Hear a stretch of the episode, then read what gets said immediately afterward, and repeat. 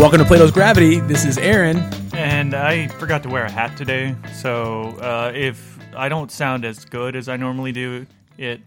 So I woke up this morning and I was gonna put on. I you know I, I left the house, had to go grocery shopping. I was gonna put a hat on, and uh, I grabbed a, a hat, and it was a Harry Potter themed hat. It, was a Gryffindor themed hat, and I'm I, letting this go on much longer than normal. well, so I decided that like I almost walked out and I was like, "You're 32 years old. Don't do that." And I took the hat off and I sat it down, and then I didn't put another one on, and now we're here uh, doing so, the episode. Which member of the show is not wearing a hat? Jason, Jason, welcome. Thank you, Jason. Today we are excited to welcome Lauren Richard to the show.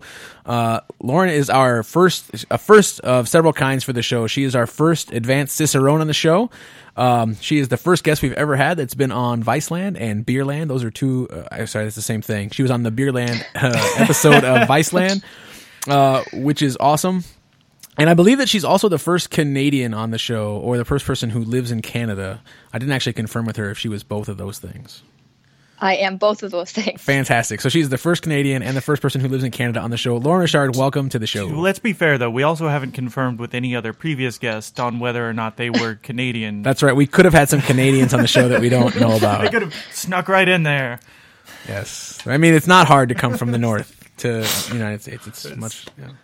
It's not nearly as much scrutiny that side of the uh, that side of the country. If we have any listeners who um, who are fans of. Uh, Oh gosh, I can't think of it now. This is terrible. this is terrible radio. Podcast The gold. game. If we have Ah. any Game of Thrones uh, people, they might really appreciate the reference of how easy it is to come from the north. But maybe we don't have any. Hi, Game Lauren. Thrones How's life? Yeah. Hi, it's uh, oh, it's good. So It's let's cold, cold up here. um so let's talk about. Uh, I don't know what's more interesting, the fact that you're an advanced Cicerone or that you um were on the Viceland Beerland episode. So let's go. Actually, that's ridiculous. this show starts with us talking about a beer. So we're drinking uh, a similar Let's- beer today. Hold on. We're gonna take a step back. Let's all take a breather. This is the worst open of the show We're ever. gonna take a breather right now. Aaron is out of sorts. We have moved studios. I'm out of my studio. Uh, the normal studio, there are heavy winds here. The power is out, so we have transferred to Aaron's mother-in-law's spare bedroom. There's a doily really close to me, which never happens during recording. it should probably happen more. So, okay, so Aaron, we start off the show with We start off uh, by sharing a beer with our guests. So, Lauren, can you talk about why we are drinking the beer we're drinking today and tell us what it is? Well, um, I've got a barrel aged uh, hibernation ale from Great Divide. So I picked this up last spring when I was writing my advanced Cicerone for the second time. And I was down in Denver, Sweet. and uh, we don't get a lot of access to uh, to American beers up here. And uh, we hear, I've heard a lot about Great Divide, so I picked this up, and now we're drinking it, which is great. It's fantastic. Yeah, we're lucky. Uh, Jason found one in our bottle shop. So, we're drinking a 2016. Lauren is drinking a 2017. So, that's always fun. If we were in, not uh, far away from each other, we could compare. But now we just have to trust our tasting notes. So, uh, what do you think of it? I think it's nice. It's I thought it was going to be a little bit chewier, and it's not. It's actually pretty easy to drink, but mine still has a lot of caramel on it. It's not. It's just a, like a touch oxidized, but nothing to really take away. Yeah, I was actually so. It's nice. Uh, I thought that ours was going to be more oxidized because there was stickier on the top, and sometimes that's a bad sign. But I don't catch any of it. It- I mean, I think there's an interesting. There's something I'm picking up with, uh, like on the nose, in the nose. I'm picking up in the nose because that's where I smell at. Um, that is uh, a little strange, and I honestly I thought it would be a little more barrely. Yeah, I don't. I don't get a lot of the the barrel. I feel like I'm really bad at barrel. Sometimes I think things have been in a barrel and they're just a hoppiness of a certain kind, Or like a makes me think of that. vanilla-ness, a vanilla, uh, a milli vanilla-ness. Yeah, do you get vanilla in the two 2017 version? Yeah, I get a lot of barrel in this one. Actually, I was going to say it's like a ton of vanilla, a ton of like not like oak or anything, but it's definitely barrel aged. Mine's big and boozy, Yeah. and really, really lots of caramel. Maybe it just maybe the extra year in the bottle it just kind of uh, mellowed a little bit, or maybe it was maybe the cap was a little loose. I feel like I am a huge fan of the the the big super hoppy IPAs that were popular like 10 years ago. But I super appreciate how this thing definitely has the presence of hops, but that they're not crushing you and they're in really good balance. And I feel like sometimes when we just want to have hop bombs, we kind of lose the appreciation for well balanced beers, which this seems to be. Yeah, absolutely. No, I'm I'm into it. I mean, Yeah. it's a lot for like midday on a Sunday, but um, I'm going to feel nice and warm and toasty, and you're going to get some good stories. Yeah, I uh, I like it because we uh, we're sharing a bottle. Uh, I don't know what you're doing. Is yours a bomber? Is yours like the full pint? Um, it's a uh, it's a little guy. Okay. What is it? It's no, it's yeah, it's the 355 mil. Okay. Oh, okay, yeah. So we're we're all having roughly the same amount, as long as I don't steal Yeah. some of this from Jason because it is very good. Step off. So you, if okay, so you're an advanced sommelier. Uh, that is not the right word. What is the what is the word? Uh, Cicerone. Cicerone. Good lord. Yes. What is the difference? finally, Explain to me because I'm uh I feel very silly now. What is the difference? What are we what are we talking about when we talk about one versus the other? Sommelier versus Cicerone. You mean? Yeah. Well, I mean, sommelier has always been tied to a wine, a Okay. wine sommelier. So um, I think they just wanted to have their own word. So Cicerone just became the word that was adopted through the organization that started in Chicago. But Okay. um, in Canada, we have another organization called Prud'homme. It's a, it's a little bit different. Um, and they do refer to themselves as beer sommeliers. So Okay. they haven't really, because Cicerone's a protected word. So um, it's not necessarily something that all beer programs can adopt. But I chose to do Cicerone, even though it was through the States, just because it is more established and a little bit more internationally recognized. And um, I just found it went more in depth. So that's the one that I went with. So there's different levels of the Cicerone program. Did you like step up through the levels, or can you just jump straight to advanced if you study well and take it? No, you have to go through the levels, and um, there's no uh, there's no courses or anything like that. They have in recent years um, put a few um, like shorter courses online where you can go through. I think you know beers from Germany and things like that. But in general, they give you a syllabus, they give you recommended reading, and you just do it at your own pace, and then you you write the exam when you're ready. So the the first level is just an online kind of quick uh, multiple choice. I don't know if it's a half hour or an hour or something like that. Right. I think it's a half hour. It's pretty like if you're if you're serving in like a beer bar and you've been around beer, it's not going to be difficult for you to just get through that and then you're a certified beer server, but you don't get to use the Cicerone title yet. And Sure. then once you pass the Cicerone, which is a four and a half hour exam, there's a majority is written and then a small uh, 45 minute tasting portion. Um, then you can say you're a certified Cicerone. And then the advanced, which is a 10 hour exam, or about nine, and a little bit of a break. Um, Cool. That's uh, it's a long day. That's a lot It's of beer. It's, it's a long day, and I wrote it three times, so I've spent 30 hours writing that friggin' exam. that uh, That's That a lot nice. of thinking about beer. It's a lot. It's definitely a lot. so in preparation, that's a lot of. I I presume that's a lot of drinking beer. Uh, how does that? How do you kind of keep a good like balance with that? Right. Yeah, I think that's the a misconception that a lot of people do have is that that's what I'm doing when I say I'm studying. But um, I'd say the first time around I did a lot more drinking beer and I didn't pass. So uh, by the, the the final time of writing, there was very little drinking beer and just a lot of a lot of reading. Because um, once I passed the tasting, which I did in Denver, I didn't really have to do that again. So I I basically didn't drink like leading up to um, The third leading up to go. my third one. Yeah, I just I honestly wasn't drinking. I was just sitting at home and really just just just reading and doing as much as I could, not under the influence, which really really helped actually. So you decided to become uh, a cicerone and then an advanced cicerone. You work in the beer industry. You manage a bar. You're the curator of beer at that bar. Is that the the primary motivation, or is beer something that you were interested before before you either came to that job? Uh, definitely before I came to this job, uh, I've been doing it in Toronto for I feel like it's seven years, but I also feel like I've been saying that number for years. Um, I know that. you I know that feeling. changes. I'm like I don't know, seven years. It's seven Um, years. but- You don't age either. I'm sure. That's perfect. Just I'm Timeless. just 29 years Um, old. I moved. I moved to Toronto. I've been here almost twelve years, which seems insane. Uh, I moved here when I was seventeen. I went to school for singing and dancing, and that is was going really well. And I I had an ankle injury that sort of led to other injuries, and um, got fairly discouraged and sort of stopped dancing. So I was bartending because that's the only way I could figure out how to make some money, and Sure. it just wasn't. It wasn't really gratifying to just. Uh, to just be doing that. But I, I had a boss that was really passionate about craft beer. I feel like this was back when there was 20 breweries in Ontario and now there's like hundreds. So it's it's really become quite insane. But at the time, we basically carried the flagship from every brewery that existed here, and he was super passionate. His name's Drew, and and he taught me kind of everything that he knew at that time. I just took it and ran with it, and since then I. I found out there was, you know, the certification that I could do. I could maybe turn it into an actual career and I've always loved um, performing. So it was sort of like, well, maybe I could do some public speaking. Maybe I can take this and turn it into nice. something really interesting. So um, I've continued to work in bars, but then I, I freelance on the side. Sometimes I, you know, I, am the spokesperson for different brew, uh, like uh, festivals, and I can do live tastings on TV and things like that. So it, it kind of all comes together, right? All your skills just right. come together yeah. to help you and yeah, well, now I'm here, which is not what I would have imagined a decade ago when I moved here to sing, but it's all been really fun. It's so weird how like life kind of winds around like that. That's such a cool story. So, um, have you like how often would you say you have the opportunity to kind of talk publicly about beer as a result of of being a cicerone or just being really involved in the beer industry?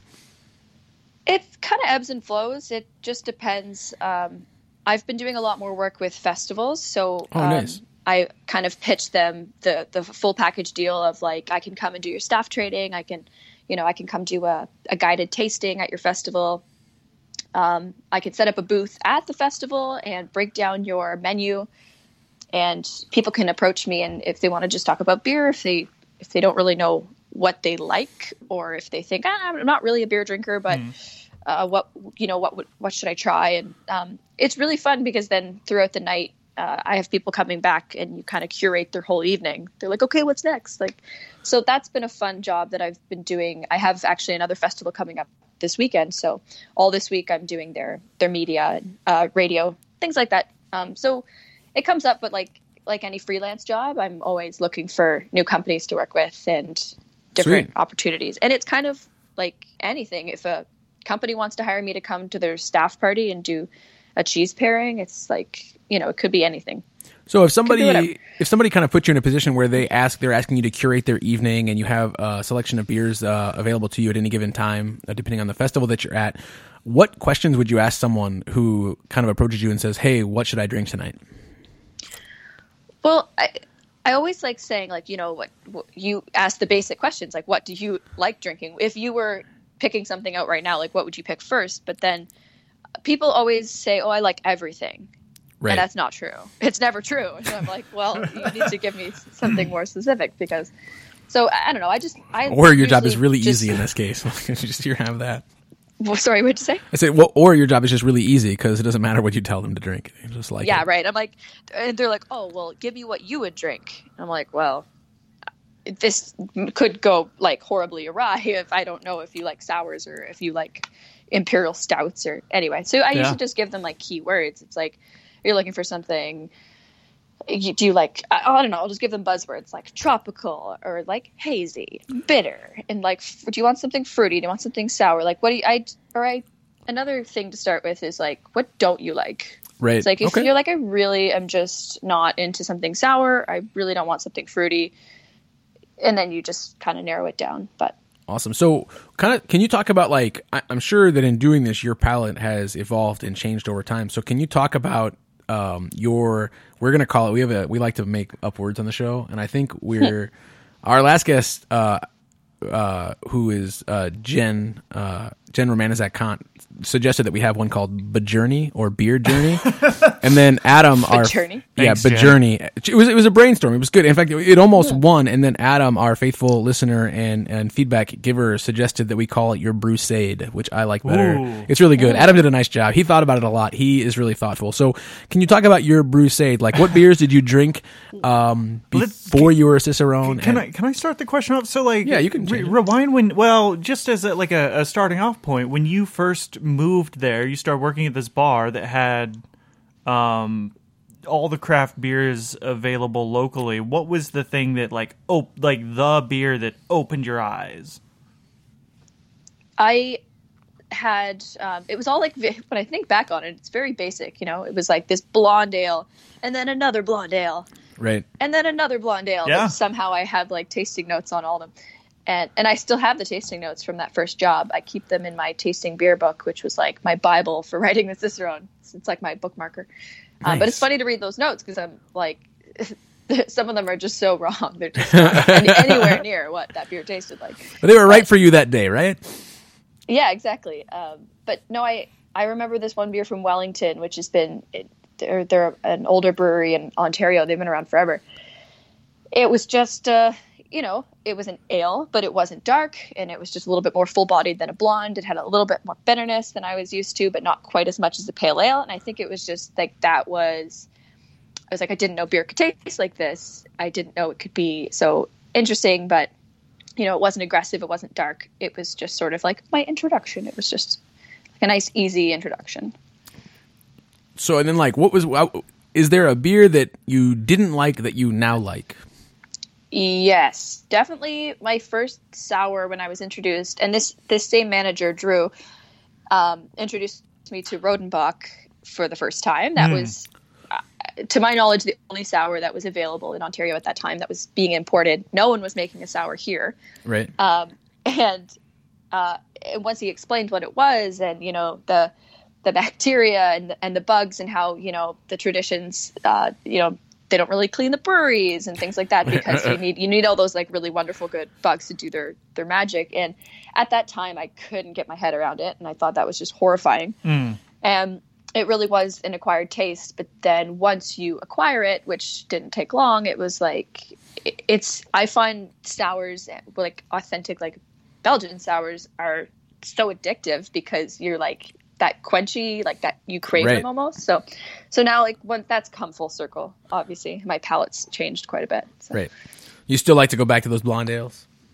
I do honestly. It's we've had a big resurgence in like in pilsners and Right. Helles and all these lagers are coming out of Ontario. And uh, a couple years ago, I think they weren't quite there yet, but now it's like we've got so many crispy, delicious lagers being pumped out. Like two breweries right now just pumped out a middle of the winter lager seasonal, like just a straight, So just it, a straight lager. And so it's like, cold enough there. These are Are- fantastic. are they? Do you have breweries there that are like traditionally lagering, like just using the outdoor weather, or might- Um, n- I mean, I'm sure there are. Honestly, I can't keep up with what's going on in Ontario right Sure. now. It is a little nutty. It's every week there's a new brewery opening, and I'm sure there's some people doing some fantastic stuff. I'm still just trying to keep up with with that. But like, there's a a brewery on the East End here in Toronto called Godspeed. Um, Luke is just fantastic. Um, he uh, he went to the Czech Republic and learned all about like Czech lager brewing, and he's having a big lager festival this weekend. Nice. Everyone's so hype on it, and I think that's fantastic because I think it's um, you know I'm I'm not a slave to the BJCP, but I really appreciate it. when I homebrew, I, I I use it as a base, and then I kind of go rogue, and I've- I don't really make anything to style. But I think it's really important to to acknowledge the history and this those styles are so important because it it's just it's the history and you kind of just have to know where it all came from. So he's doing a big Czech lager, like authentic as as authentic as he can be doing here. I think the Czech embassy is coming. Like it's a whole thing. oh, that's pretty. so that's, it's really cool, badass. like this collaboration that they've done, and um, yeah, people are just really excited about drinking really well-made lagers, and it's also helping macro drinkers to Yeah. realize that craft beer is not all IPA and it's not all sour because sour. Um, everyone was making sours for a while, so they're realizing that it's it's everything. If there's something they're looking for in a beer, like it exists in craft beer. It's it's very approachable. So I think it's great. Yeah, that that's fantastic. So you mentioned uh, homebrewing, so I I asked a question about this. So how long, where in your in your journey did you start homebrewing? Brewsade, sir. Sorry, your Brewsade. in my crusade yeah very recently um, i would say i had dabbled more like helping other people over the past few years but like i said i really was just doing the education and not so much the hands-on. So when this this beerland thing happened it was honestly a massive fluke. I still laugh at the fact that i was on it because of how it happened. Essentially you know the casting team was in town and they were talking to people about like who should we talk to? Um, you know what kind of bars should we go to? And I, I was sort of helping them find people like i had a buddy um, who was chosen for the show mike he um, he recommended they talk to me so I could help um, navigate them around Toronto, sort of. And the more we talked, uh, the more they were like, "Well, we do need one more person. Um, would you want to brew something?" I'm like, "Well, I have the equipment, and like I could, but I'm not really a brewer." So they were like, "Okay, well, we're interested in the fact that you study and then your brewing helps you." You know, be able to maybe talk about it better and things like that. So you're kind of the opposite versus brewers that brew and maybe they don't make good beer. So then they study. They're, so right. Yeah. they were like, "We'll do, we'll we'll pitch it in the sense that you kind of got into brewing the other way around." So um, Nice. I I did something really wacky. Like the the beer that I made was was definitely ambitious because I wanted to use fruit, but I didn't have they didn't give us a lot of time, so I didn't have any time for a secondary fermentation to fully ferment like a beautiful fruit beer. Yeah. So, so what I did was I took uh, golden berries, smashed them up in a ton of vodka, and sous vide them for an hour and extracted in a in an hour like a really potent extract, and then essentially just dumped that all in with passion fruit puree and secondary, and scienced my temperature and fermented it out as fast as possible. So in under two weeks, I was I was start to finish Wow. primary secondary fruit beer with a bit of acidity somehow. So it and I did it multiple times, and it I was able to re- repeat it. So anyway, it was a really interesting experience because I just uh, uh, it was a huge experiment, and it it paid off, and it was cool. So this is just my question. So so you you uh, spoiler alert for folks who haven't seen Lauren Richard on on Viceland's Beerland. She wins and gets to brew at a brewery. what? Yes. Oh no, I don't. What? Wait. what? I was mistaken. I don't like. I didn't win the whole thing. You didn't win the whole. what? No. Oh, is this why I'm on the show? No, no, you're on the whole show. We we No, no, we're- invited you to the show before you knew we were going to be on Beerland Yeah. We. That is true. a long That's time true. ago. But hold hold on. Hold on. Let we we Wait, we let's we back up. we've messed up. You tell the story.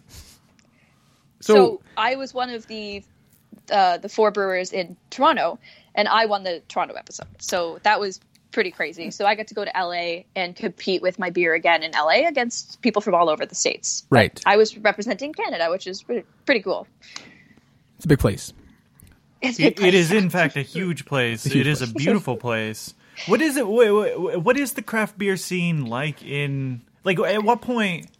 Okay, so in in the states, craft beer kind of started picking up in the '90s, right? And then it really took off in the 2000s. Does did that happen the same way in Canada, or had there always been an underlying?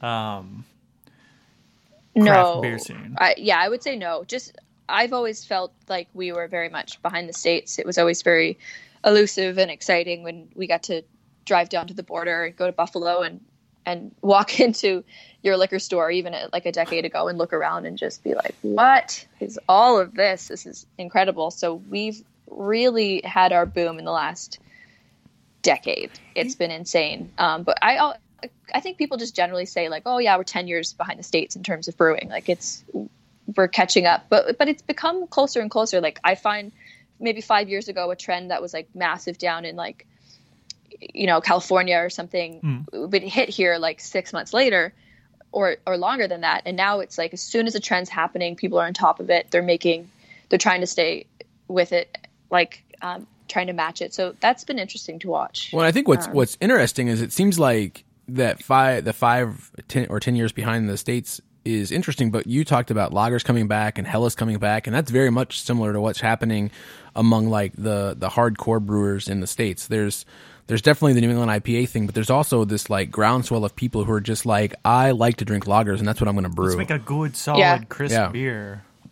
yeah i guess that's kind of like what i what i'm saying with people just everyone's not, not on par but i mean everyone's very aware of what everyone's doing now and, and really trying to stay on top of it so Yeah. Cool So, um, what's is, is there like a what's your go to beer? And I hate asking this question of people, but I do it all the time. What's your what's your go to beer? And then you get to basically pick the situation because I feel like it's a situation dependent question, which is why it's a, a shitty question. yeah i i really uh for a long time i wasn't really i was one of those people that just wasn't drinking anything you know in a row i wasn't going to just have a case of something Yeah. I you know I go to Right. bars that have a you know great selection, and I just kind of drink five ounce here, five ounce there. But there are um, too many I mean, different right- things to I- try. I, know it's just too many things, Yeah. and I'm trying to keep up with you know for educational purposes. I'm trying to keep up with what everybody's doing. It's nearly impossible. Yeah. Um, but I, like I said, been drinking a lot of lager. So I would say right now there is a Helles from Leftfield Brewery. Leftfield's one of my favorite breweries in Ontario. Love them. Um, but yeah, they just did a, a seasonal lager midwinter and definitely drinking a lot of those after work. So when I've done my long shift, don't have to think too much about it. I don't have to think about Right. the beer. It's just a really good lager. Yeah, just let's. It's crushable, quaffable. Quaffable is a Yeah. good word. Good, just Quaffable. too many. Quaffable. Stop alliterating, sir. I don't know if I like that word or hate that word. I haven't said it. Quaffable. um, we. I mean, I, I. I officially love the word. So if you want to not love it, that's that's fine. There's enough love for it on the show.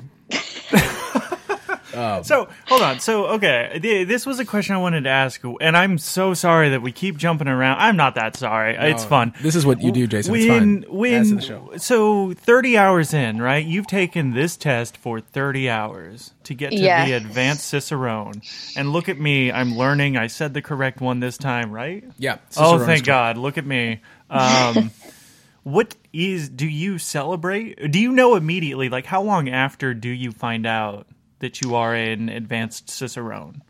Uh, it takes a while. Uh, Okay. I think it's like four to eight, like six to eight weeks or something. Okay. Um, but both, like all three times, I got my results early. So you're like, okay, maybe I'll get it next week, and then you get the email. So okay.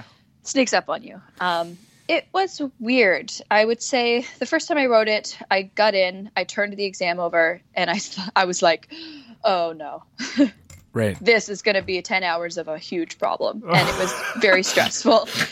It was it's very very stressful and you feel like uh, very overwhelming but i was in um, so the first time i wrote it was in um, was in uh, san diego. Beautiful beautiful san diego. And i i do these trips alone which is very like therapeutic for me. So afterwards i get to visit all these breweries that i've heard about and go to the beach and you know just celebrate that I got through this. And I it Yeah. was so the first time was very cathartic and it was really like okay wow I did that.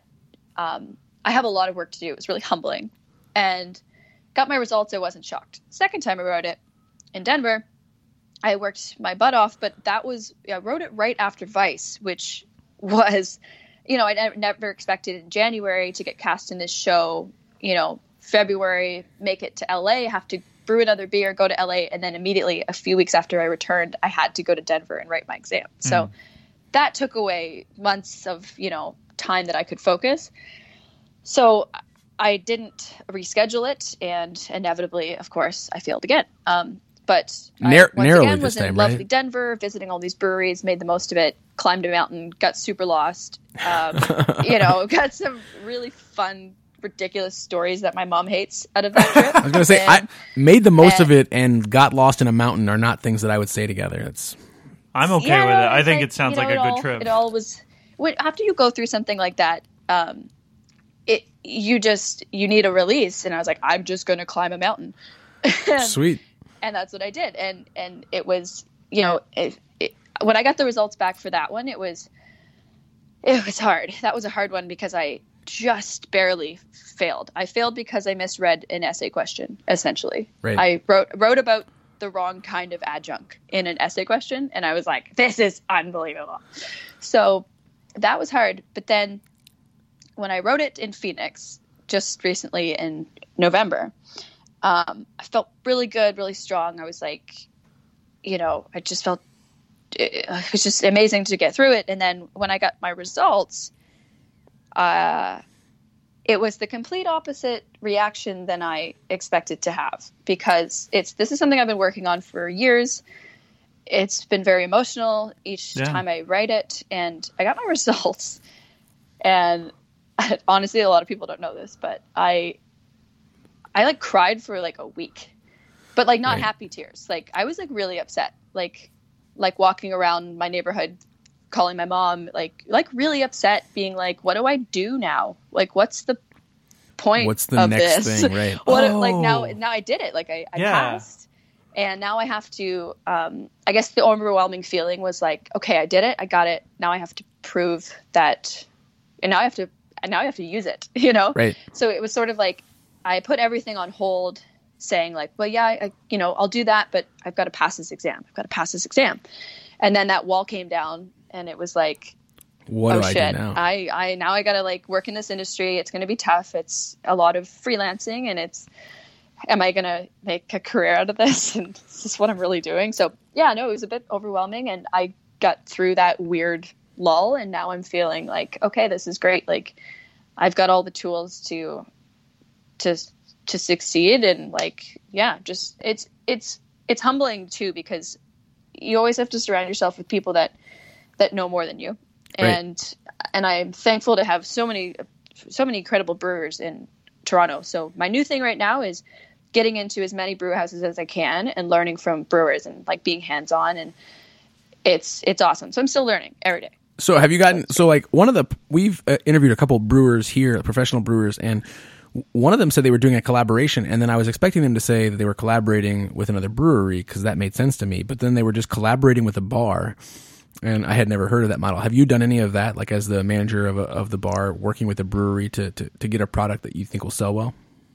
Yeah, I'm kind of working on a few of those right now and it's been the you know the conversation of like do we brand it as the bar like collaboration or do we brand it as me like Sure. as lauren or as my potential new brewing name which is i'm also working on you know having an actual like brewery name eventually i'm not Okay, sure sweet. um so it's kind of like how do we brand it but like right now it's just kind of like a collaboration with me as as beer girl but we will be carrying it at the bar as well so That is awesome. So we are going to take a quick break right now, and then when we come back, we're going to ask you more about kind of how being a, an advanced cicerone has affected the work that you do, both in the bar and then professionally outside of that. Because it's a really, um, I think there's a, a, a lot there. So take a quick break, and then we'll come right back.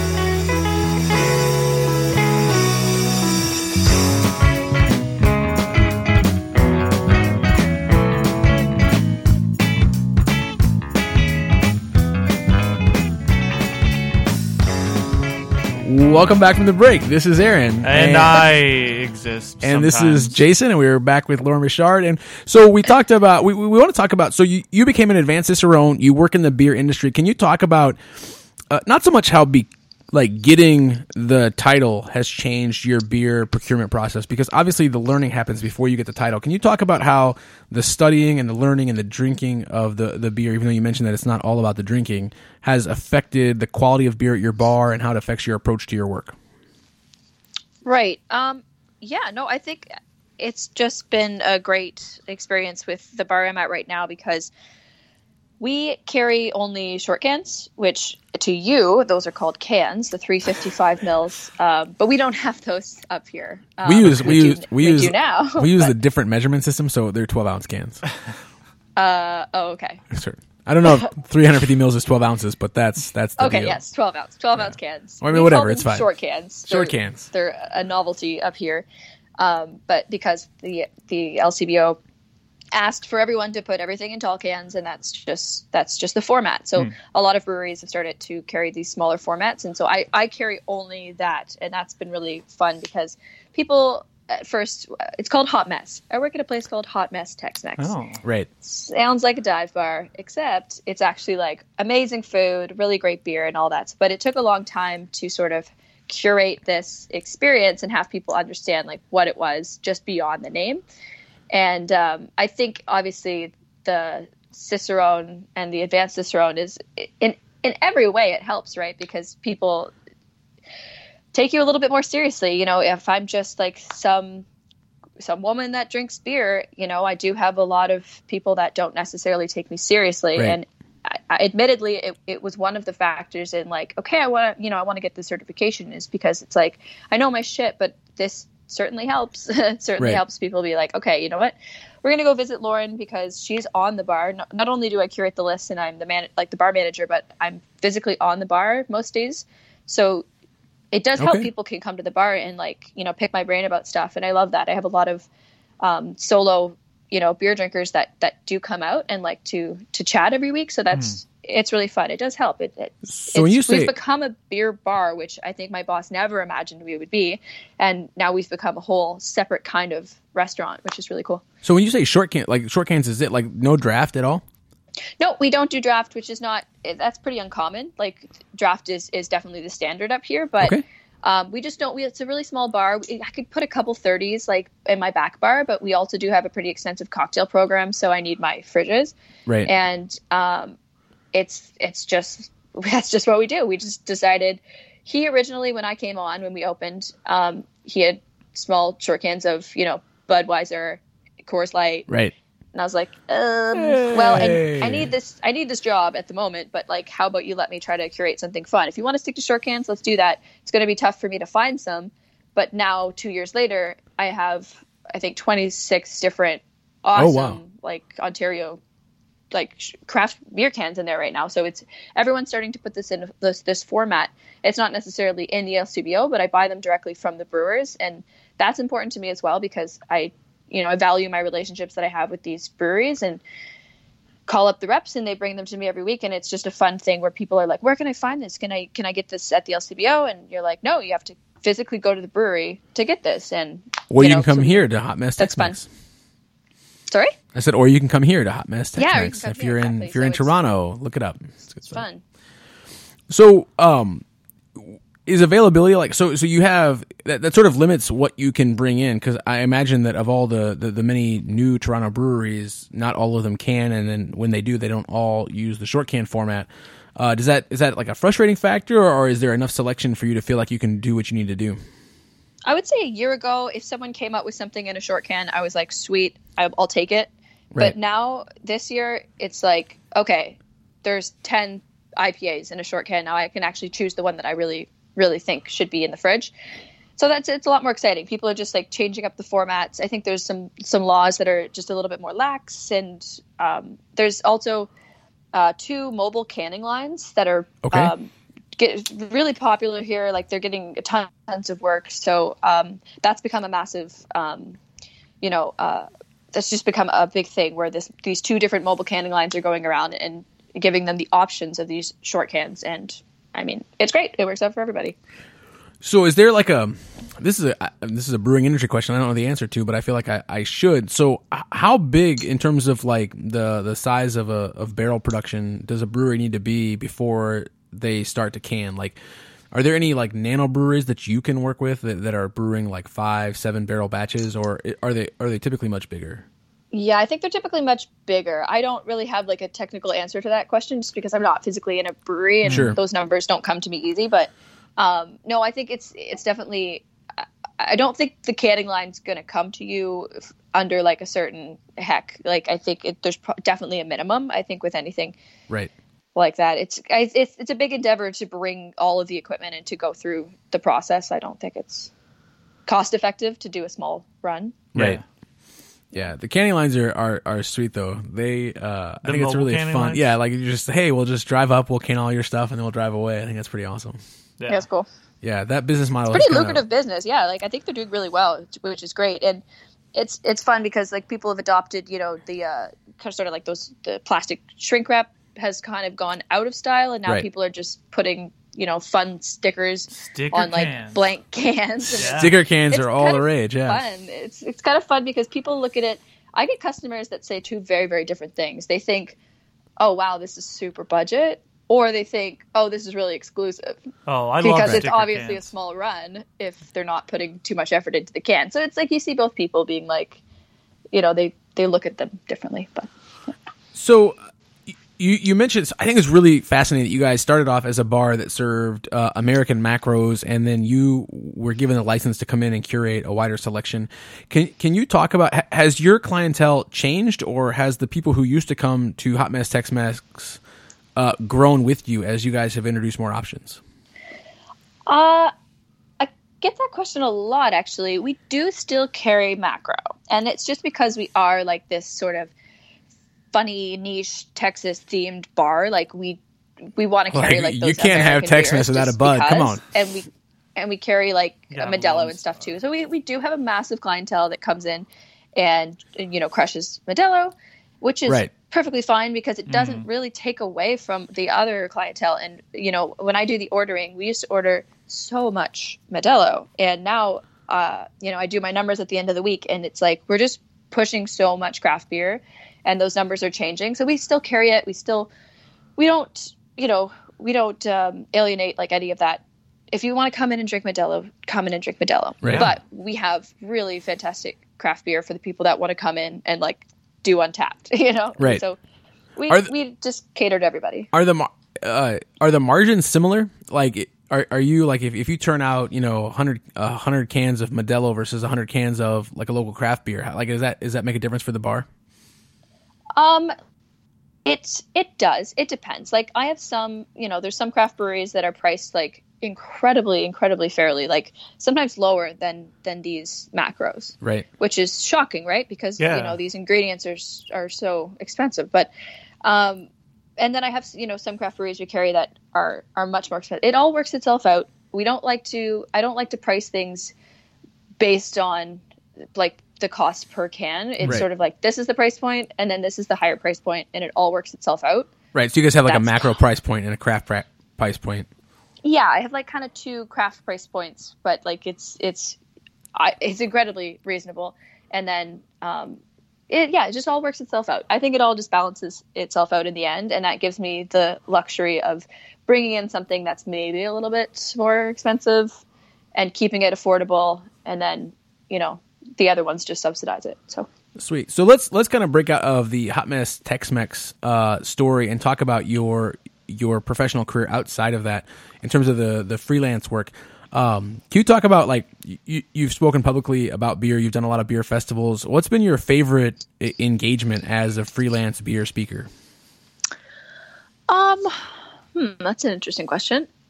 Uh, I, I apologize to all the I've people who lot you of really like rewarding experiences. Um, just you know, I really love doing the festival stuff because you engage with people that um, that that are really learning something, and they they have a kind of a, a different experience than I think they expected to coming to an event. Some some some of which are like, I came here not really into beer, and I'm leaving like knowing so much more. And I don't know, I just I find it really gratifying to to teach. I think it's something that I've always, um, well, maybe not always, but I think recently really found out that I I really enjoy teaching. I, I like Right. doing staff training. I like I like imparting things that I've learned to make my life easier and more interesting, and like helping other people, you know, um, make more money in their bar. I like teaching people how to, um, you know, make their bar jobs more exciting for themselves. Like, right.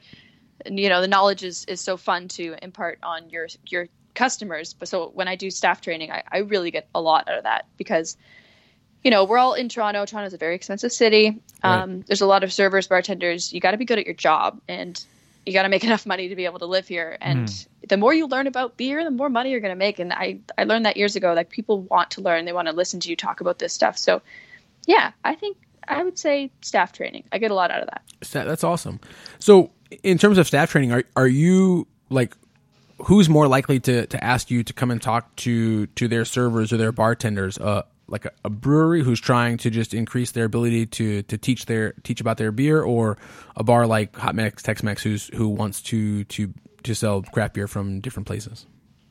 I would say it's probably more likely for me to get asked by a restaurant Okay. or like a bar that, um, because the bars are realizing, okay, I need to cater to this clientele. I don't know how to. I don't Right. have that knowledge. So I want to bring in beer, but I, I'm obviously going to need someone to help. But like breweries, they do a lot of internal staff training. Uh, sure. Obviously, a lot of the you know those brewers are teaching their own staff, and the owners are usually know a lot about beer. I mean, there's some people that are in it for different reasons, but usually those people are they do all internal staff training.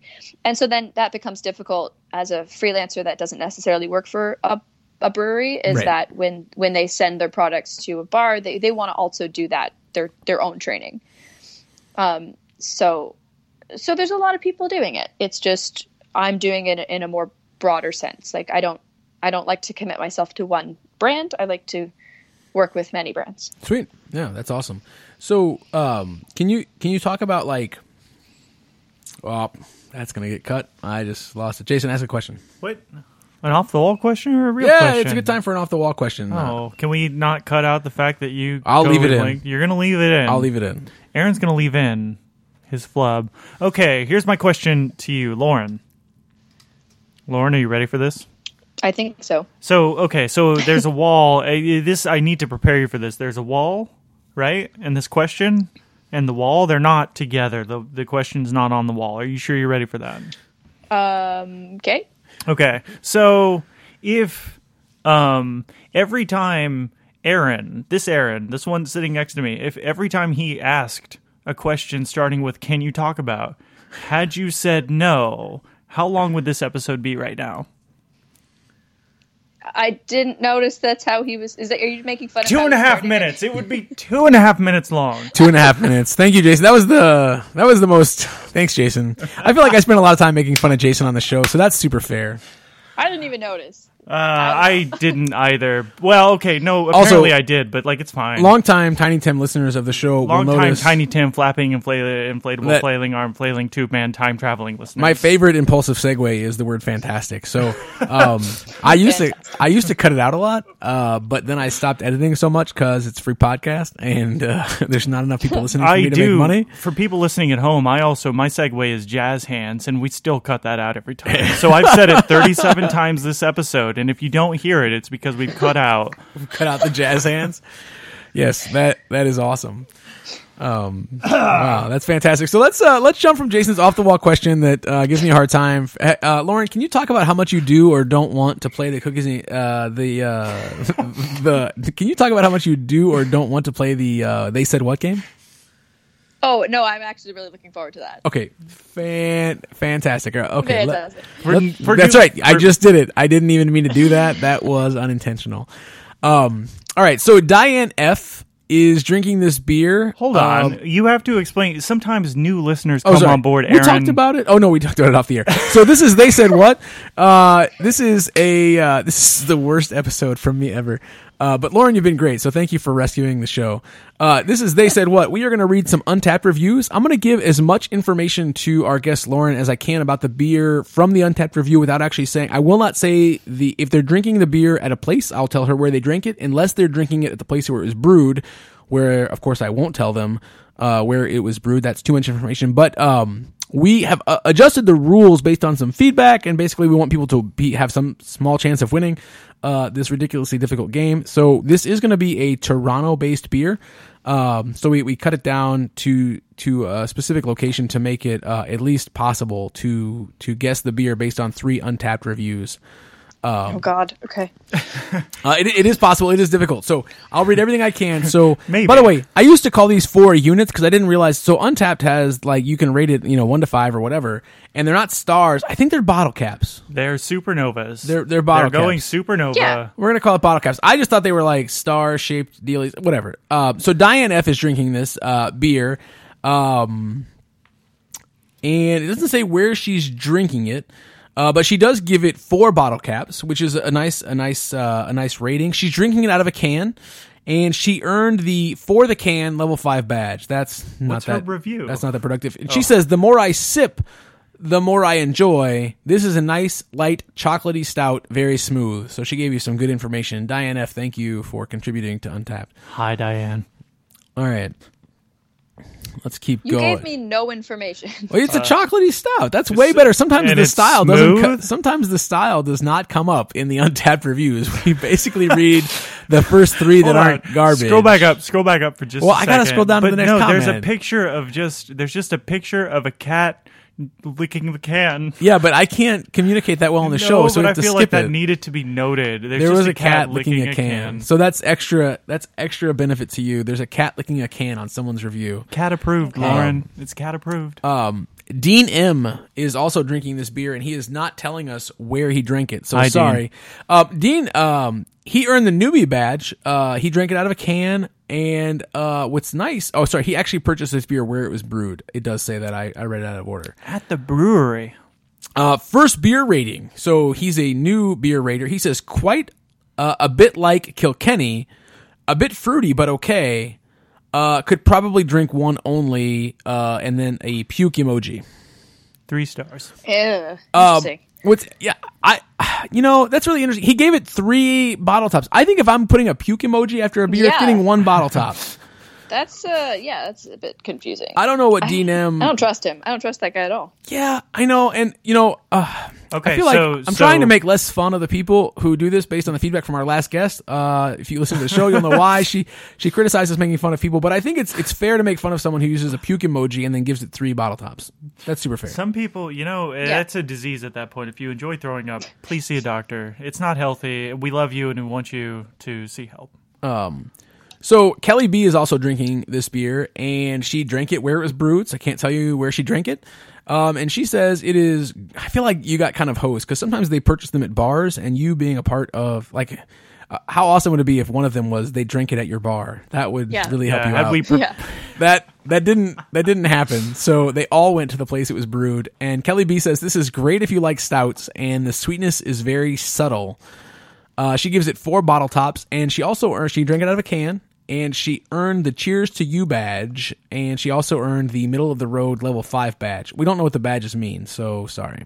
have fun. Uh, Interesting. okay. I don't know what they mean either. So Yeah. so let's think about this. What, what do we have? It's So we a know it's a stout. chocolate stout. We know that the sweetness in the stout is oh gosh, it went away. subtle. Is Ac- subtle. According to Kelly. Hi, Little Kelly. sweetness. Um, and we, we, we know that Dean M, who uses a puke emoji and gives three stars, says it's like a Kilkenny. Which do you know what that is? I don't know what that is. Yeah, it's so.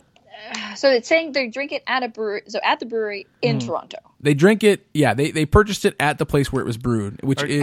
Okay. Are you 100% sure this brewery is in Let, Toronto? let- let me confirm that the the the brewery is in Toronto. I'm pretty pretty sure. But that we it do know, given that they all went to the brewery, it's probably not. Uh, I'm going to guess and it has not to be- distributed widely. it has to. Uh, uh, the brewery's in North Bay. Okay. That might be too much information or not enough information, but I don't know anything about the geography of Canada. So, North Bay. Okay. so it's a no, Um, yeah. The brewery is in North Bay, and it's a big enough brewery that they're selling cans over the counter. Which in I don't know here that, that means they're reasonably big. Yes, I don't know. Like I don't even know where North Bay is. Like that's how. Yeah. That makes three of us. That makes three. Ontario is very large. I could drive for 20 hours and still be in Ontario. Oh, here we're gonna pull it up on the map. North So- Bay. So do you have any? Do you have any? So Honestly, I probably don't even know the name of that brewery. That's so obscure it is. I, Here's what we're gonna do. I can give you a hint. Here's it's not gonna- the. It's not an old brewery. yeah. So It's yeah. not an old brewery. Oh right, that's not the kind of hint that you think it is. That's uh, I just will say it. It's not old. yeah. It might be new. The beer, it might in fact be new. I, I, Um, okay. Oh, it's like New Ontario Brewing. Maybe that's the brewery. That's in fact the brewery. That Good job. brewery. Way to take the hint. We like when people win the game. Okay. So it's a new Ontario Brewing Company brew- brewery. Uh, they're in North Bay. Why would they name? I, I'm not going to say anything about it. you might buy Quite their the beer. name. You might buy their. Oh, they're very far from you. yeah, like I like Oh, yeah. that's very far. They're That's north of like- the Algonquin Provincial Park, which Google Maps said was important Oh, it's to very put. far. Yeah, yeah, they're north of there. Yeah, Yeah. just a little bit, just a little bit east of Sudbury. For those of you who are Canadian uh, map people. All right. that so uh, as a, So feel- I mean, okay, if you're saying it's like Kilkenny, if you're saying it's like okay, so it's not. I'm going to say it's not an imperial because they didn't give me any reason to believe that it's like Right. big and sickly sweet. Yeah. I'm led to believe Um, this fact, someone said it was don't too what beers sweet. They make, but I'm assuming because they're new, they make all like the basics. So it's probably like an Irish stout. It's probably Hmm. like or a milk stout, but no one said it was really sweet. Unless that because some people perceive sweetness if they're not used to a lot of stouts. So I don't know, just like uh, your old flagship Irish stout. I feel like I feel like I feel like you did a nice enough job there. It's the cookies and cream milk stout. So it is their milk stout. Oh, it's a milk stout. Okay. It is a milk stout. Yeah. Okay, well, Um, someone did say it was sweet, so I was in, in that world. but not sickly sweet. But so they, they kind of they, they they they made it difficult. But we know they they tasted what they tasted on that day, just like the Blonde. he did say puke emoji. Milk stout's not for everybody. So True. yeah, that could have been a hint there. that could have been a hint. Yeah, I mean, but you know, there's someone who will puke emoji every beer. Yeah, absolutely. They don't like beer. Yeah. oh, Well, or I mean, just I mean, any given person. So I feel really bad. Next time I'll prepare better. I told you it'd be a Toronto beer, and it's a beer that's thousands of miles. I don't know how many miles. Very yeah, far it's away like from the you. equivalent of like two states away from you. It's two states away from you. That was a, a jerky thing to do. So the like the only town that I've been to, the only town I visited in Canada, it was Whitehorse, and I remember it was, which is not Toronto, for sure, but I do remember it was in fact like forty five minutes between like, well, it was like thirty five to forty five minutes between the two breweries that were there. Which it's a small town, it's a lovely town. Have you been, Lauren? I haven't. It's a super bit of a hike from everywhere. It's hard to get to, but You're, saying- you're saying Whitehorse? yeah, it's lovely. Oh, it's a beautiful town. Uh, well, I, I don't know. Maybe I was just. It was my first. Honestly, okay, my first time out of the country. Like I'm looking it up. So wait, you're talking about the Yukon? yeah, Oh my god, do you know how far that is from yeah. me? No, I do you know how far that is from me? That's It's it's a bit of a hike. so far. But- no, I've never been to the Yukon. I mean, I'd love to get up there, but yeah, Ah. there's, there's still a lot of Canada that I haven't seen. Like it's it's big. You know what? All right, we're we're playing the game again because I want to be more generous to you. You ready? We're gonna do it quick this time, though. Okay. All right, this is actually a brewery that is in Toronto. we one hundred percent promise. sure. We are we, we promise. Okay. So uh, the first review, uh, and again, I'm just reading the first three, so I, I haven't curated this at all. Dylan M is drinking this, uh, and he's drinking it at the Brick House Brew Pub. That might help you out. I don't know if it does. Uh, he gives it four and a half bottle tops, and he says "Wicked Brew" uh, with two exclamation points. He is drinking it on draft.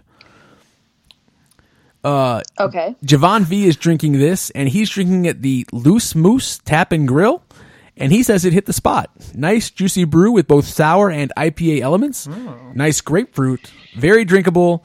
Good start to round two. Wraps this weekend. Good start to round two. Wraps this weekend. That's not a real sentence. Um, No, can you? Sorry, can you say the first review again? yeah, I can go with the first review. The first review is Wicked Brew! Exclamation point! Exclamation point! Four and a half bottle tops, Oh, so that okay. and that's at Brick House Brew Pub. Uh, earned the pucker up badge, level thirty one. This dude likes. And he also earned the verified adventure level 95 badge. Hello, So, Dylan. Dylan drinks a lot of beer. Uh, those are high numbers. Uh, Javon V, yes, hits the spot. Nice juicy brew with both sour and IPA elements. Nice grapefruit, very drinkable. Good start to round two wraps this weekend. I don't, I don't know what that means. Okay. so sour. Uh, yeah, cool. Um, and then uh, Renaud P. I hope I'm saying Renaud's name correctly. Uh, Renaud P. is drinking it and says almost has a little peachy taste to it. Good sour. He has it in a bottle, and he gives it four caps, and he earned the photogenic brew level ten badge. So he took a picture of it. The Good picture is not good. It's, oh no, the picture is good. The preview picture was just the top of the bottle with nothing on it. So, all right, Good looking bottle. All right. So that's that's all I got. yeah, this is Toronto beer. Let me see if I can give you one more because those were the last one was. Uh, I mean, like it's uh, probably like a dry hop sour or something. Yeah, If he's the- talking about the hop and the the sour. Um, I don't know. I mean, a lot of people are doing styles like that, so so it makes it difficult. Yeah. Uh, You want to? know.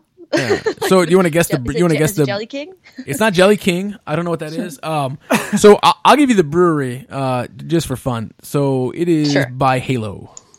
Okay. Oh my god, I was thinking Halo if it wasn't um, Bellwoods. Uh, I honestly don't. Am I guessing it by like name? Uh, you can guess it by, by style is fine. I think that would be fine.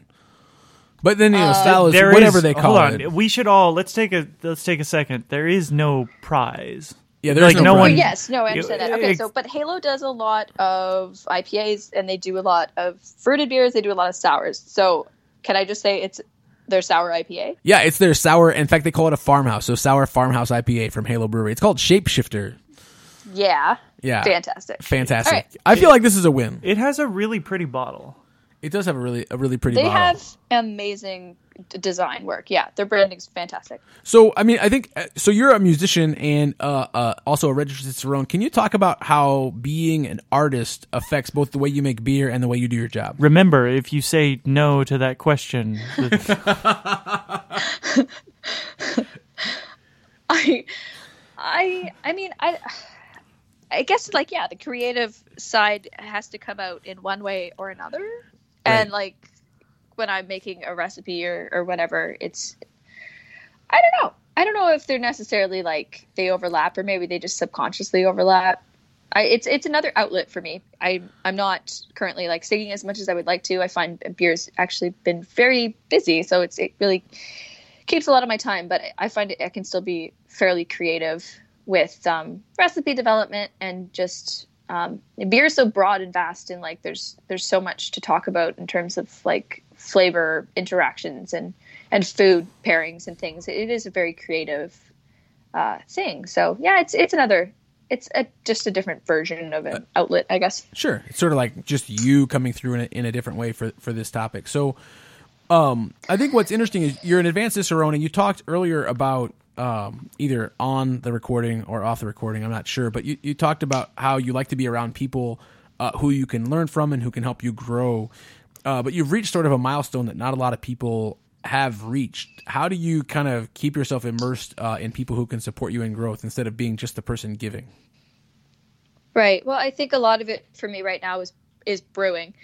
I think I, as much as I love teaching, um, I think eventually I want to be brewing, and that's something mm. that I, I, still have so much to learn. So, sure. um, and I think it's it is um, a collaborative effort because when I come into a brew house, I you know I have a lot of book smarts, so I, I have a lot of knowledge on things like like that. Like I I know the why. I know why things are happening the way they're happening at different temperatures and things like that. Sure. And so I think I have something to offer, but in terms of actual like logistics of a brew house, like I'm learning so much from people just being like physically hands on, um, learning from from brewers now. So I, there's so much for me to learn, and I think once I learn that side, then that's going to be really exciting. Once I can, once I'm comfortable to go into an actual brew house and be brewing completely independently, I think once everything is all together, I think I think I can make some half decent beer. I'm kind of excited about that. So. Nice. Well, and I think the, the the nice thing is uh, when we've talked to brewers, a lot of the work is you know a lot of people come in thinking like, oh, you're drinking and you're making beer and that's great and it's artis it's you're an artist and you're doing a thing, but really the work is kind of just generally unsexy. And I think coming, yeah, it's hard work. It's hard work, and coming at it from the academic standpoint, you're already on board with the unsexy part of the job, right? Yeah, I'm stoked. I'm stoked to shovel that grain. Yeah, yeah. Like it's hard work, but it's. I mean, any work like worth. It's so cliche. It's like anything worth doing is hard, but it's like you know it. It is. I think at yeah. the end of the day, what you get to just hang out and like drink an amazing product that you made, and it's a product that like makes everybody feel good. Right. So it's like you're contributing in so many ways. I just think the the idea of a brewery is so like romantic to me because it's like you're helping your community. It's like self-sustainable in like all these small little communities. They have a place mm. to like mm. meet and socialize. You're giving farmers work. You're giving you know your spent grains going to like feed animals and you're giving so many people jobs and like a place to all be together and be happy. And it's just like it's so romantic to me. It just seems like what like why wouldn't i want to like this to be my goal and this to be like you know how i want to spend my life? I just feel like it's just that sounds lovely. Yeah, yeah, I mean, I think that's the. I, I feel like when you find something that you're passionate, like so many people are like, oh, you should do something you're passionate about, and I think that's also a cliche, and a lot of people like search for a long time to find it. But then, like when you when you do find it, it's that thing where you can study a whole bunch and sit for 30 hours in an exam because you like do like you couldn't possibly do that if you didn't love what you were doing. No, like I genuinely love studying I really enjoyed preparing for this exam and to the point where I'm like, yeah, maybe I'll put myself through the master just because I, I really like learning and I just find it really fascinating. And it's not something that, well, it was just like completely organic, right? I just, right. I, I fell into beer. It became like this incredible community of people. It was so mm-hmm. interesting. Like there's really nothing, what's not to love. Like it's, it's great. So I have I have one question, and I I, I want to get it into the show before we're coming up on on time. Um, and one of the things that we talked about before we started recording, um, is kind of how the Cicerone program uh may kind of encourage not only like information about beer, but on on serving beer in restaurants and specifically pairing it with food. Um, can you talk about that aspect of, of the program, which is something, uh, as Adam, our wonderful listener, noted, is not been on the show a lot because I think it's intimidating and don't like to talk about it. Yeah, it could be a little intimidating. I mm-hmm. think because food pairing is is very creative. There are fundamental principles that you can take that um, you know like you know like hops and you know bitterness is going to accentuate the capsaicin heat in your food so if you have like Okay. a spicy taco and an ipa that's going to like accentuate it so there's like principles that are just based on like science but Right. then there's so much that doesn't make any sense and you're like but this just tastes great together. So so there is just so much um, like i guess artistic like liberty with that. Um, there's loose rules so it's it is a bit intimidating for people. Um, but you're never like really really wrong. Do you know what i mean? It's Right. like if it tastes good then it tastes good. Um, but You I got find, your like, peanut butter and my chocolate. I hate, so I was on. I did Sorry, a wine. cut out I, he Oh. said you got your peanut butter and my chocolate, uh, and then I was gonna move away from that. Uh, so I was on a, I went on, on a wine tasting a while back, and I, you know, like I said, food pairing is intimidating to me, and I, I wasn't really even sure. I think at that point in my life that that that that pairing food was such a such an art. I was like, oh, you know, if, like I, I felt really like okay, if the wine tastes good and the food tastes good, like what what's really a problem? And then like I this guy he did a, it was a wine and cheese thing and he gave me this wine and I drank it. It was a dry red and I love the wine. It was good. And then he gave me this cheese and I was like, okay, this is the thing everyone does. You do cheese and wine. And then after I ate the cheese and then drank the wine again, the wine completely changed and I was like, oh my god, I don't know how he did that. this yeah is it's magical like when you find a pairing like that it's really really special it really brings everything together like there's a reason why we drink beer with food it's just for so long it's been done improper it's just people weren't informed like you know Right. wine they, they pioneered wine so hard as being like that's the one that's the one you pair with your food. It's a it's a high-end beverage but beer is such a such a an elevated beverage if you if you do it properly. And like and there's so many more flavors in the spectrum of beer that can complement your food. Like i love wine. I'm, I'm a wine drinker for sure but it's the the, the what you have like the nutty and the earthy and bitter and sour and fruit and like all these things that you just there's just more more to play with it's just more fun but like you just said like you had a pairing that you may be like my my example for that is like barley wine and blue cheese. It's just like a classic crazy weird pairing that doesn't make a lot of sense, but Right. when you try it, like I don't particularly love a barley wine and I don't particularly love blue cheese, but those two things together are absolutely incredible. we will. I'm gonna try it because I trust you because you're an advanced Yeah. Definitely. Definitely try that. Maybe for the next, not the next barge, because we're gonna do that in about ten minutes, and we do not have a barley wine for it. Uh, but we will. We will It would definitely go try that. It would actually go really well with the one that we're having right now, which is not quite a barley wine. I No, Yeah, it's don't a know what close. the face of this is It's an because it's not an imperial stout. But it's an old ale, they sort of- say, It's which yeah, is it's an like old ale, yeah, which is like very close to a barley wine, but yeah. Yeah. We, in fact, there was a brewery that uh, Aaron and I was at. Don't where talk about them. They're fun. They're not. They don't exist anymore. The Happy No. Brewery, They were they called were, decent people that made mediocre beer, but they had a, They were an old ale that that, tasted like a barley wine. and green apples. oh, No don't, thanks. don't try to make it. It I'm was fine. You know what? It was a place that existed, and, And I'm not even like an off flavor snob, but it was very much just. They deserve to have tried, and they did try. And let's not end the episode like this. We have to. We're almost done. all right. So um, let's, let's, end go back. I, I want to just. Uh, and Lauren, you can. We don't really care that much about our, our our time on the episode. It'll be like from an hour to an hour and fifteen minutes, depending on whatever. So, uh, can you just? We're gonna end the episode. This will be my last question. Um, so can you talk about the experience of going to San Diego and being a part of a competition that I erroneously said that you won, and kind of talk about. Yeah, just talk about that experience a little bit, and then we'll end it up. Remember, you can say no. Can you talk? Right. Um, Can't help it. yeah, I guess it was like it was kind of surreal to to have won the the Toronto episode just because like I was very new and I was really just sort of uh, I I was winging it. I Right. was just saying yes to an opportunity that I wasn't necessarily ready for, but Mhm. I do that a lot. And uh, I think that's the only way you can like really light a fire under your ass and like work something out is just be like, yeah, I can do it. I can figure it out. So Yeah. it was really Yeah. exciting when I showed up in LA. We were actually filming just outside of LA. So was it Anaheim? I think. Okay. Yeah, so yeah, that's- no, they said that's where the angels are. but I showed up and it wasn't LA. But um, it's still really cool. Um, but they uh, it was me uh, as a solo brewer, and I uh, was up against four teams, and I say teams because they were in teams of like two and three oh, men. okay.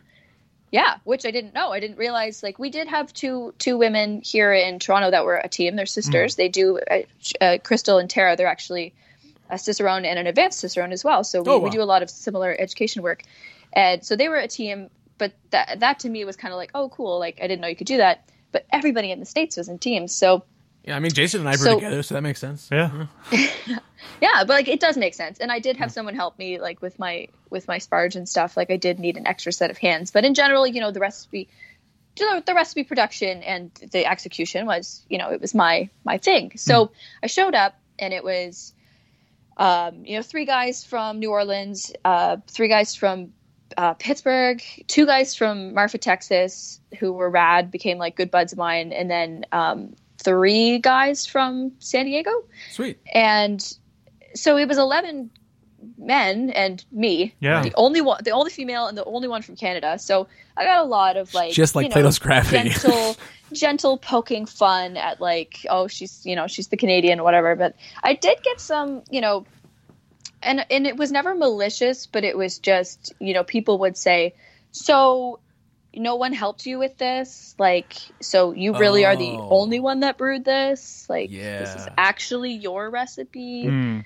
you know things like that that like i didn't think it was ever malicious but you're kind of like Those well, why are backhanded you doubting compliments are that? the worst for sure. Uh, so there was a little bit of annoyance with um with a little bit of the of, of the level of bringing up that yeah I was female and it was brought up on the show actually a few times and I, I wrote an article about it that was published here in a beer uh, magazine just on my experience of being a female and just how that was treated differently because it was a topic of conversation. I just wanted to talk about beer and it's f- frustrating when the men just get to talk about beer. They don't Right. have to talk Yeah. about well, you know, being a man in this industry, it's been really this or that. It's like I just want to talk about the, pro- the the beer that I made and why I made it and why I care about it. And like, um, so yeah, that was an interesting experience. And like, the host is a, a woman. She's a really strong woman. She gets a lot of crap online, just you know, right. because she is an Anheuser Busch owned brewery. Like she she sold her her brewery, and she gets you know so much flack for that online. But um, Oh, so we had a lot in common. Like we talked about kind of off off the um, off air and things like that. And Right. I got I got a lot out of that just because it was really interesting to see um, just you know her as a person and and to be in a very similar situation where uh, you, you you're always going to get uh, some dude saying something like that. Um, it's you know that's just kind of how it is right now, but it is changing and the conversation's happening. So Right. Well, I think, I think what you're really- doing affects positive change to that because the more you do and the more you are respected, then the less the question is, hey, how is it that you are a woman in the beer industry? And it's more like, oh, you do this great beer stuff. Can you just come and talk about that? yeah, like I've definitely seen a massive shift. Um, it's different from when I started, you know, getting into beer and talking about beer. But like, I can't tell you how many times that I've actually told people what I do, and they're very, very shocked, very surprised, and they need a bit of explanation. It does require a bit of explanation. You're like, I do beer education. what does Right. that mean? But then once I do and what I've accomplished, they still say, Yeah, but do you like beer? and, uh, like I have men ask me, but do you actually like beer? Do you actually And like, I'm beer? like, Is hmm. this a real conversation that I'm having right now? Like I've told you that I study this. This is my life. I, I'm so passionate about it. It- Of course, I like beer. It's like it, but it's it, I get it a lot, a lot more than you'd. Th- yeah, it's, I, it's I quite feel like shocking. I feel like your defi- I, I feel like your default answer should be no, but I decided that as the only woman in the industry, it'd be a really good business move, and I like money. That's what you should answer. Well, and I, Yeah. I- like I like the. I mean, it's it's a weird. It's weird to think about like, oh, there are still barriers to break down, and it's 2019. But I'm glad that it's happening. You yeah know? no definitely and there's so much conversation here um, there's an amazing person ren. She's doing she has this uh, talk that she does uh, called beer diversity.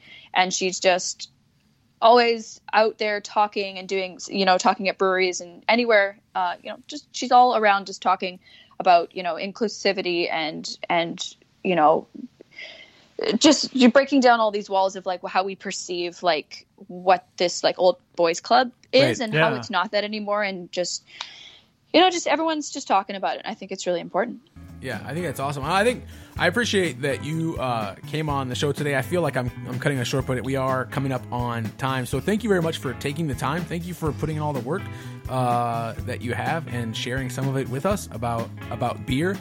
Uh, for our listeners, if you want to reach out to Lauren Richard, uh, you can find her. She is at Beer Girl CA, which I originally thought stood for California because I'm an American and I think everything surrounds America. I get that. I get that a Uh. It's but it's because I do Canada. have the website beergirl.ca, which will be up soon.